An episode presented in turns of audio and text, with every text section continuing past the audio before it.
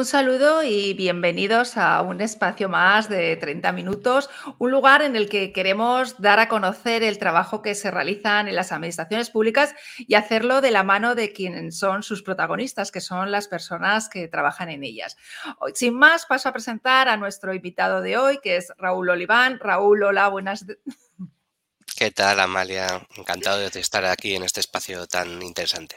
En primer lugar, nada, darte las gracias por, eh, porque sé que estás muy liado y, y bueno, pues eh, haber sacado un hueco pues, para estar hoy aquí en treinta minutos y contarnos eh, un montón de cosas que vamos a hablar hoy sobre la innovación en las administraciones públicas.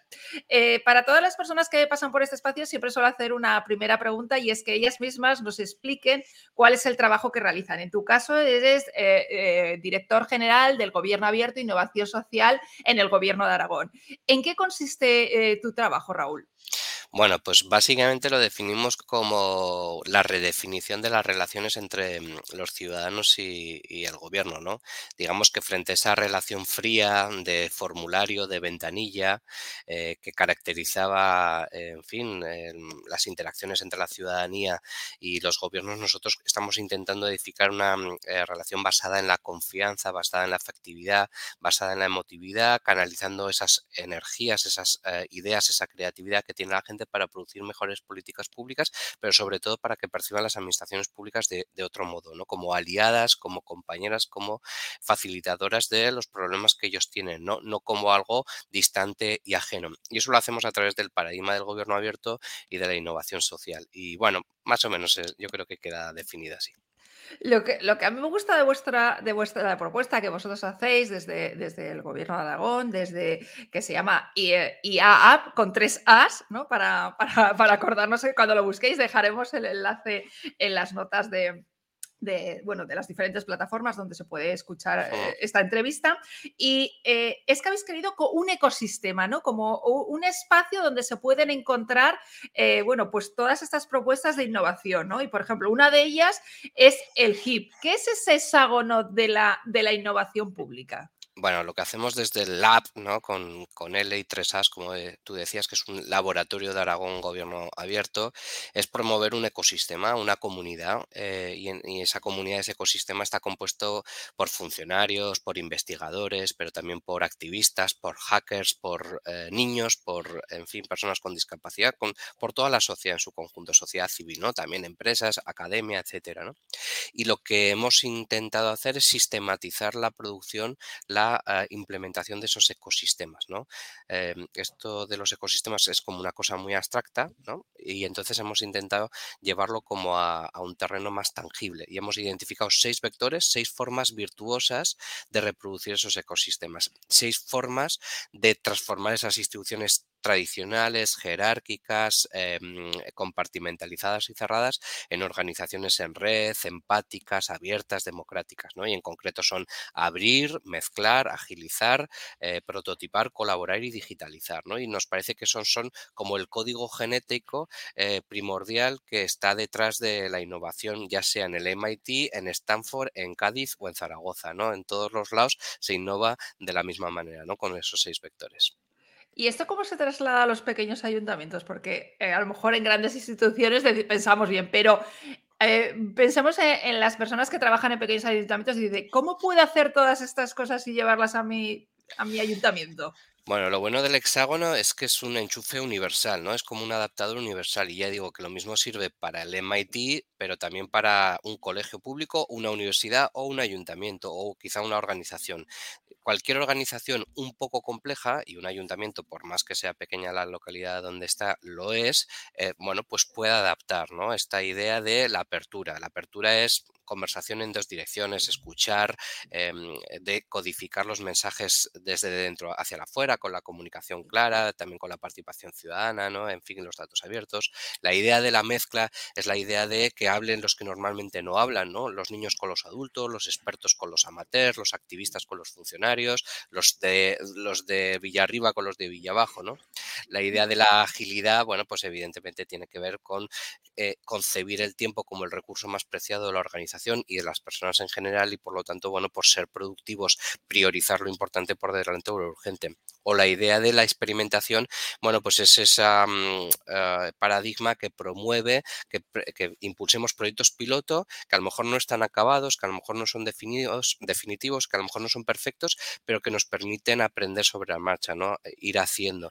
Y eso es muy interesante. Y la idea de colaborar, yo creo que se entiende solo, ¿no? La idea de crear comunidades, cooperación, etcétera. Y bueno, y la digitalización, pues otro tanto de lo mismo, se entiende muy fácil, ¿no? Nosotros pensamos que la digitalización es interesante desde un punto de vista humanista, ¿no? Poniendo a las personas en el centro de los, de los procesos, multiplicando la conectividad, ¿no? Generando o consiguiendo que ese stock de datos eh, con el que convivimos pues, seamos capaces de convertirlo, de transformarlo en valor público y social. Has comentado una de las, de, bueno, pues de las, las los grupos, las personas que colaboran, que son los niños, ¿no? Y tenéis el proyecto Open Kids. ¿En uh-huh. qué consiste este proyecto? Porque me parece muy interesante. Bueno, pues Open Kids parte de la idea de que la democracia se puede jugar, se puede experimentar y se puede ensanchar, que la democracia puede ser divertida y que necesitamos eh, futuros demócratas, y para eso hay que empezar por los, por los niños, ¿no?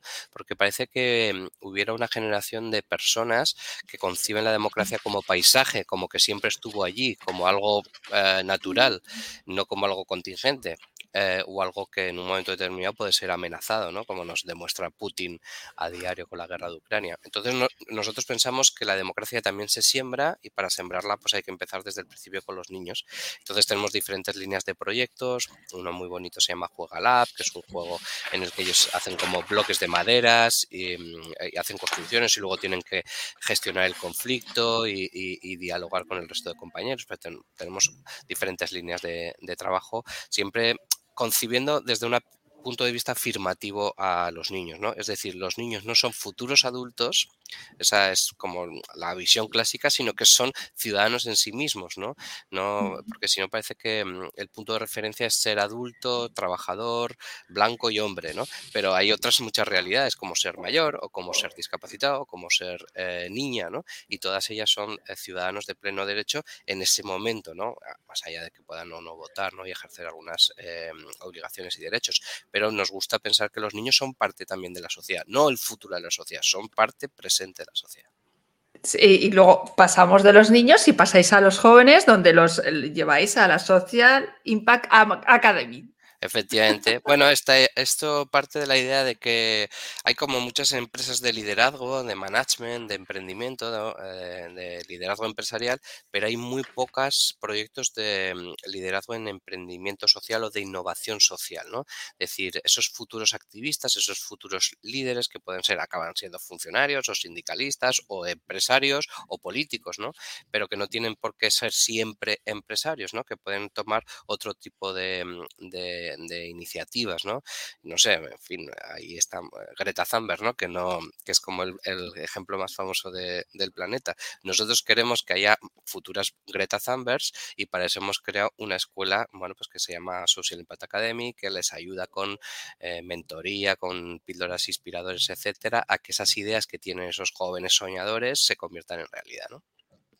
No, muy interesante, pero luego hay otra parte que es otro eh, un proyecto que me parece eh, muy interesante, el de los Hate Blockers, ¿no? Uh-huh. Que es la curva del odio. A ver, explica, explica esto porque me parece algo así, lo he traducido, bueno, más o menos así, explícanos uh-huh. en qué consiste o, o cómo funciona. Pues mira, resulta que la democracia se inventa hace miles de años, ¿no? En Grecia, y la democracia contemporánea se inventa hace dos o tres siglos eh, de alguna manera, ¿no? Con, desde la Revolución Francesa a esta parte, ha pasado ya un poquito más, ¿no? Y luego con la tradición liberal, etcétera.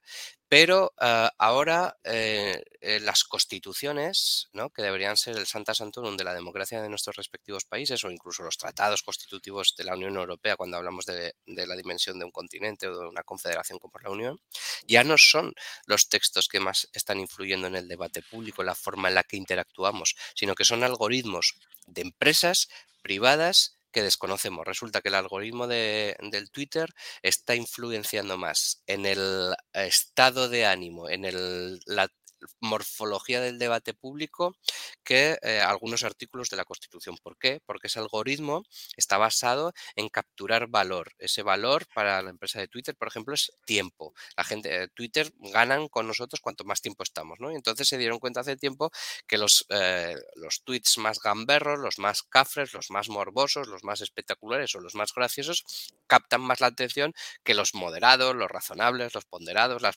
las en fin, esos comentarios más de, de, de, que representan a la mayoría. Y entonces privilegia que unos pocos tweets que suelen ser polarizados, que suelen ser más radicales, que pueden ser, suelen ser más eh, eh, estar en los opuestos, eh, tienen mucha más presencia. ¿Qué es lo que ha ido consiguiendo eso? Que los políticos vayan haciendo cada vez más mensajes eh, al servicio del algoritmo, ¿no? Porque como los políticos quieren tener influencia, quieren tener atención, pues bueno, pues son cada vez más, eh, más eh, radicales. Y eso hace que veamos en el Congreso de los Diputados discursos que parece que están hechos para Twitter, parece que están hechos para el algoritmo de Twitter.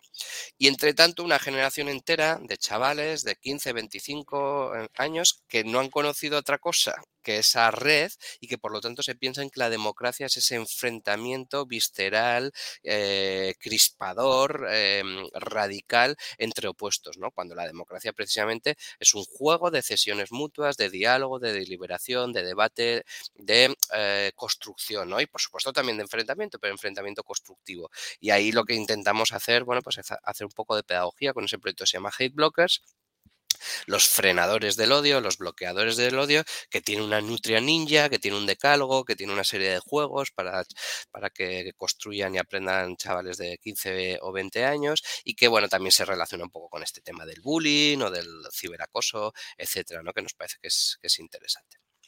Y en todo este ecosistema, ¿quién es el más complicado para buscar su implicación? ¿Por los, los jóvenes, los más eh, pequeños, la gente más mayor, los funcionarios? Bueno, yo te, te he de decir que, hombre, eh, hay públicos, ¿verdad?, que, que son, eh, los jóvenes parece que son huidizos, ¿no? Pero hay que saber eh, qué se les ofrece, hay que ofrecerles cosas atractivas, ¿no?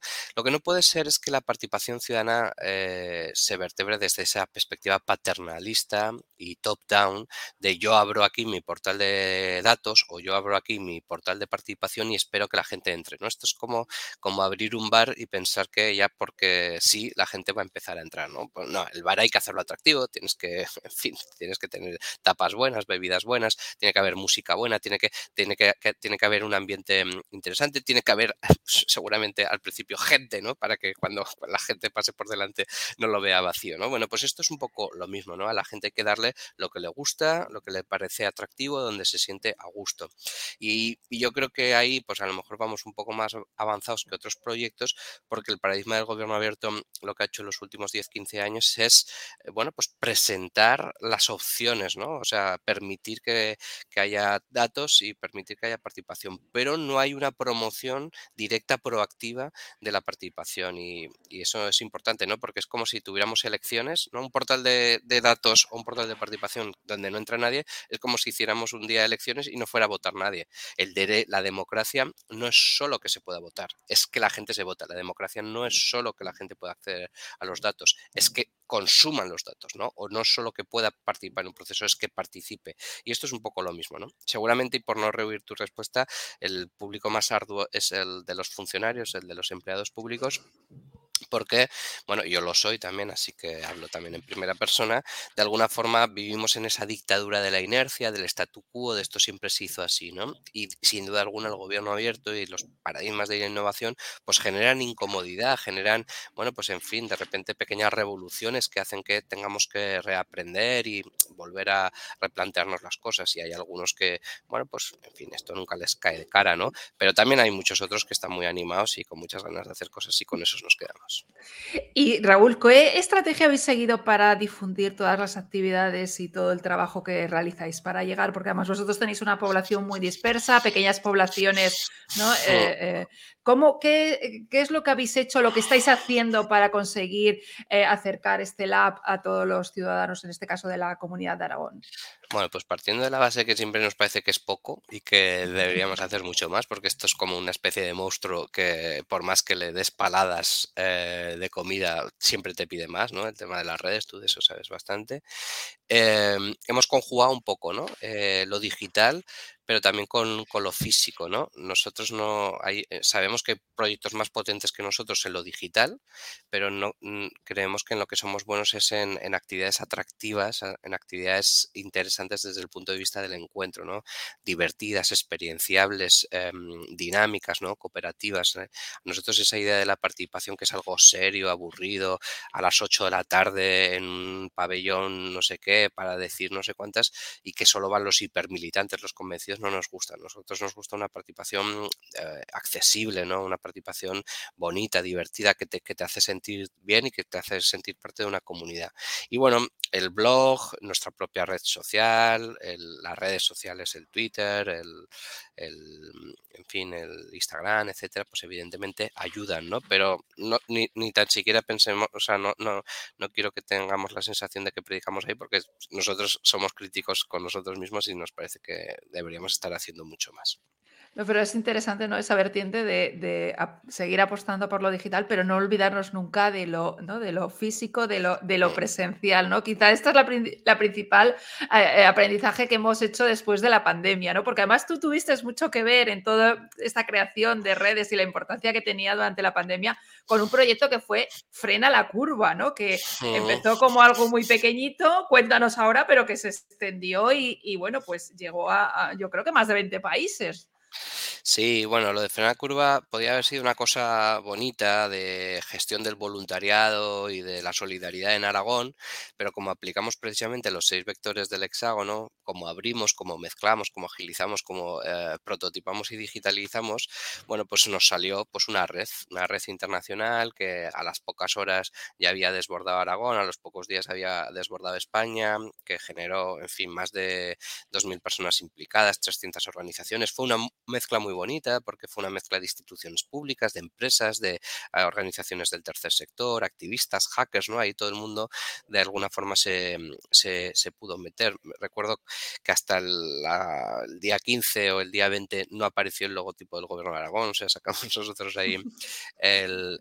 porque ni tan siquiera éramos, éramos no solo nosotros, es verdad que éramos el embrión y el motor principal, pero había otros, muchas organizaciones, muchas personas pedaleando para que eso fuera posible, ¿no? Si hubiera sido una cosa desde, hola, buenos días, estamos aquí el Gobierno de Aragón, pues hubiera tenido aquello los pies muy cortos, ¿no? Hubo muchas de esas iniciativas, loables y encomiables, pero en las que siempre esa lógica de la frontera, esa lógica de la competencia, esa lógica de, de esto lo hago yo y por lo tanto es, es mío, pues hace que crezca muy poco, ¿no? Y nosotros hicimos como una especie de Wikipedia, ¿no? De la, de la innovación ciudadana durante la pandemia y eso funcionó, bueno, mucho mejor, evidentemente, de lo que nunca hubiéramos soñado, ¿no? También es decir que se, se produjo un efecto suerte, un efecto momento adecuado y, y, y, y también personas eh, que muy generosamente eh, desde otros puntos de, de España y desde otros puntos del planeta contribuyeron a eso. También es verdad que habíamos eh, cultivado muchas amistades y mucha confianza en los últimos años eh, con muchos proyectos, que eso, era, eso fue fundamental también para que cuando dimos la señal de salida todo el mundo se, a, se adhiriera, ¿no? Se, se uniera a nosotros eh, porque, porque sabía eh, que, el, que el proyecto tenía, tenía posibilidades. Desde luego que fue un, un proyecto que, colaborativo en el que participó muchas, gente, muchas personas y de hecho el voluntariado vosotros es una parte también importante que tenéis de, del lab, ¿no? Tenéis un, una parte de Cvol, creo que es, uh-huh. Sí, de voluntariado en que consiste como... Y una cosa importante también, eh, ¿cómo puede la gente, en el, porque esto supongo que bueno, pues está eh, circunscrito a Aragón. ¿Cómo puede participar la gente de Aragón que nos esté escuchando, que lo esté eh, todo lo que estás contando? Mira, bueno, pues respecto a la primera pregunta de Cvol, muy rápido. Cvol es como una especie de Tinder del voluntariado, ¿no? Tinder. Donde... donde los voluntarios y las organizaciones pueden hacer match, ¿no? Y donde eh, en este sentido ponemos en valor la actividad voluntaria porque lo que hace el Gobierno de Aragón es reconocer esas habilidades, esa experiencia y ese impacto en los objetivos de desarrollo sostenible que, que va a desarrollar el voluntario. De forma que a lo mejor un chaval que ha hecho mil horas con Cruz Roja, con los Scouts y con Cáritas, de repente las tiene ordenada en una hoja y puede presentarse a un proceso selectivo o a otra O N G o, o yo que sé, a un proceso académico diciendo, mira, yo es que además de licenciado en Derecho y máster en Igualdad de Género, tengo doscientas cincuenta horas de liderazgo, ciento veinticinco de inteligencia emocional y ochenta y tantas de dirección de equipos. Y además he impactado trescientas setenta y cinco en el O D S contra la pobreza y ochocientas horas en el de la educación, ¿no? Entonces, el voluntariado, que era una cosa intangible, que eh, nosotros la hemos llevado a tangible, pues gracias a, a esta plataforma que se llama Cvol. Y respecto a la otra pregunta, que me, me alegra mucho que me la hagas, porque justo este viernes sacamos, y están en nuestro blog del Laaab, eh, una residencia. Hemos creado una residencia internacional. Eh, internacional o nacional, porque pueden venir gente de Aragón, de España o de todo el mundo. Es en castellano, eso sí, son cinco días. Es una especie de training, taller, laboratorio, en la que a, a lo largo de cinco mañanas, eh, bueno, pues estas personas van a hacer una inmersión en, en el ecosistema y la cultura del Laaab y van a desarrollar proyectos por equipos. Van a hacer como una especie de prototipado rápido, de tal forma que van a pasar por la ideación, la síntesis y, la, y el, el prototipado y la presentación de una serie de, de proyectos. Y además por las tardes va a haber actividades culturales y, y visitas a algunos proyectos como el Instituto Tecnológico de Aragón o Servicios Digitales de Aragón, de tal manera que otros proyectos que son punteros también en nuestra comunidad los van a poder conocer. Y esto es para todo el mundo. Lo hacemos de forma gratuita, lo que es la formación, obviamente, y lo único que la gente pues se tiene que buscar un poco la vida para venir, eh, el transporte y el alojamiento y, y eso se lo tienen que pagar ellos. Nosotros les podemos hacer una carta para que para que sus eh, instituciones se, se lo puedan cubrir, ¿no? Pero está abierto, pueden ser ciudad, o sea, pueden ser empleados públicos, pero el, también pueden ser personas que están en, en a lo mejor en empresas o eh, sí. eh, no sé, por ejemplo, estudiantes que les interese ver eh, cómo funciona este ecosistema social y de innovación. Totalmente. Empleados públicos, policy makers, investigadores, estudiantes, activistas, en fin, eh, cualquier perfil, hombre, interesado un poco en los ecosistemas de innovación eh, y... Eh, en los temas que tratamos nosotros, que son gobierno abierto, que son diseño social, que son innovación pública, innovación abierta, innovación ciudadana, etcétera, pues pueden venir. Nos, la, la mezcla nos interesa. Es verdad que a lo mejor, pues, eh, en fin, ese perfil más de empleados públicos, policy makers, investigadores o estudiantes de administración pública, estudiantes de, de, de políticas o tal, pues van a encajar todavía mejor, ¿no? Pero también diseñadores, diseñadores de servicios, etcétera. Eh, eh, vemos que todo esto se, es gracias a, a este mega laboratorio. Eh, en alguna ocasión, eh, eh, hemos, bueno, eh, hablando con personas que trabajan en las administraciones públicas, parece que hay como una eclosión de laboratorios, ¿no? Por todos uh-huh. los lados. ¿Crees que esto eh, eh, tiene sentido? ¿Están algunos redimensionados o nos hemos apuntado el carro como nos apuntamos al de la transparencia y, y, y otras cosas en la, en, la, en la administración? ¿Y por qué son necesarios? Por Mira. otro lado. Decía Wittgenstein que um, eh, las palabras significan siempre dos cosas. Una, lo que dice de ellas el diccionario, y otra, lo que somos, eh, somos capaces de hacer con esa palabra en la vida, ¿no? Entonces, a mí me interesa esta segunda acepción. Si el laboratorio a alguien por ahí, a alguna administración, a algún ayuntamiento, universidad o lo que sea, le sirve para tomar impulso, para provocar, para desafiar el statu quo, para repensarse a sí mismo, bueno, pues bienvenida sea, ¿no? Esto del laboratorio es un, un concepto eh, para todo el mundo que le, que le sea de utilidad, ¿no? Sí que creo que tiene un poder evocador, performativo, en el sentido de que el laboratorio nos genera como una especie de cúpula de cristal que nos protege un poco del exterior y nos permite eh, hacer ensayos, nos permite errar, nos, nos permite fallar, romper las cosas. Y lo malo de normalmente los ecosistemas públicos es que todo es muy garantista, que todo está muy protegido, muy eh, compartimentalizado, muy reglamentado, ¿no? Y como no se puede fallar, como no se puede equivocarse, pues la innovación es mucho más limitada, es mucho más lenta, ¿no? Entonces yo creo que ahí el, la metáfora, para entendernos, del laboratorio actúa sobre esa, sobre, sobre esa dinámica, ¿no? Permitiéndonos eh, de alguna forma reivindicar el derecho al error, y eso es interesante. Um, no obstante, nosotros tenemos ahora un proyecto con A E C I D que se llama ¿Cómo transformar tu equipo en un laboratorio? Porque nos parece que un laboratorio no es un qué, sino que es un cómo. Y estamos formando a ochocientos ochenta líderes de una veintena de países eh, para transformar sus eh, secciones, sus unidades, sus servicios, sus centros, sus institutos, sus eh, escuelas, sus bibliotecas, sus, en fin, eh, departamentos de universidad, sus ministerios o sus eh, ayuntamientos en laboratorios, ¿no? A nosotros nos interesa más esta segunda idea, ¿no? De que todo proyecto en el fondo puede operar como laboratorio. Es decir, que no tienes que esperar a tener tu laboratorio y el cartelito de laboratorio y la etiqueta de laboratorio para innovar, sino que te puedes llevar el conjunto de metodologías y de prácticas que operan en un laboratorio a tu equipo y que casualmente son los seis vectores, que son abrir, mezclar, agilizar, eh, experimentar, colaborar y digitalizar, ¿no? Eh, el pasado diez de marzo eh, el Laaab cumplió cinco años, ¿no? Que si no me, se me equivo- si no me equivoco. Raúl, ¿qué ha cambiado? ¿Qué habéis aprendido de todos estos cinco años? ¿De cómo empezasteis y el lugar en el que estáis ahora? Bueno, yo creo que lo principal ha sido reposicionar eh, la función del Laaab, ¿no? El Laaab, eh, antes del Laaab, la dirección general que yo tomo cuando llego aquí hace casi ya seis años, ¿no?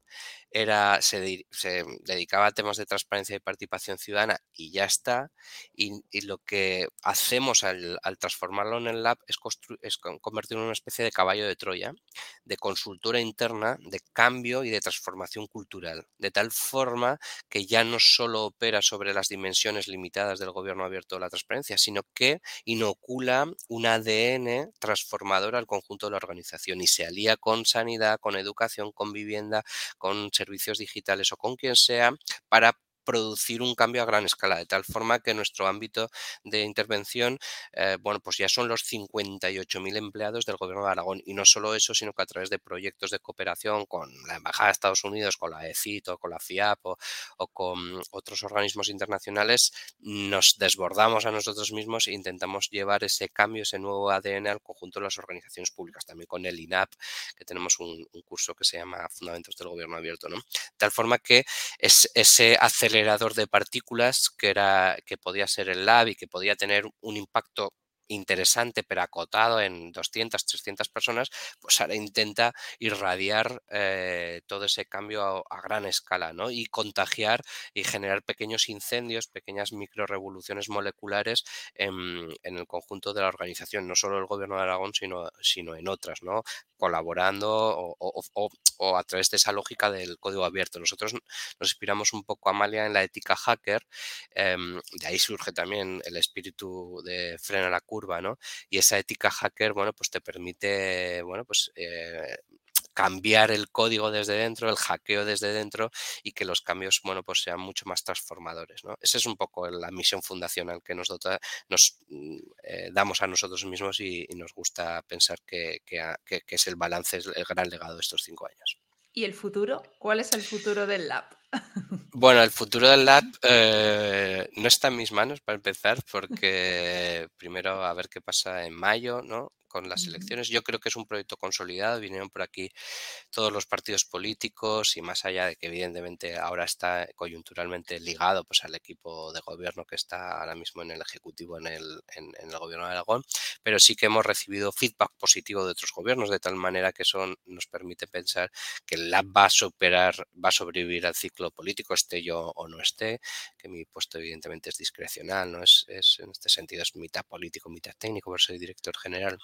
Y si, yo, si dependiera de mí, bueno, pues el futuro iría por ahí, ¿no? De cómo el Laaab se convierte en un actor protagonista en ese cambio eh, cultural, en ese shock eh, de modernidad, en ese um, cambio sistémico que necesitan las administraciones públicas, ¿no? Que desafiamos, en fin, estamos ante un nuevo escenario de problemas complejos, de tsunami de complejidad, que digo yo, el cambio climático, la digitalización de la economía, la desigualdad, las violencias machistas, la guerra de Ucrania o la reciente pandemia, ¿no? Y que de alguna forma desbordan los límites y las capacidades de nuestras instituciones y exige una nueva generación de profesionales, de equipos y de organizaciones y el Laaab quiere un poco jugar en esa, esa, esa batalla, ¿no? esa batalla que ya, ya, ya la está jugando, ¿no? Y estáis ahí presentes con uno de los, bueno, de los proyectos más interesantes en el ámbito del gobierno abierto y la innovación social en nuestro país, en las administraciones públicas.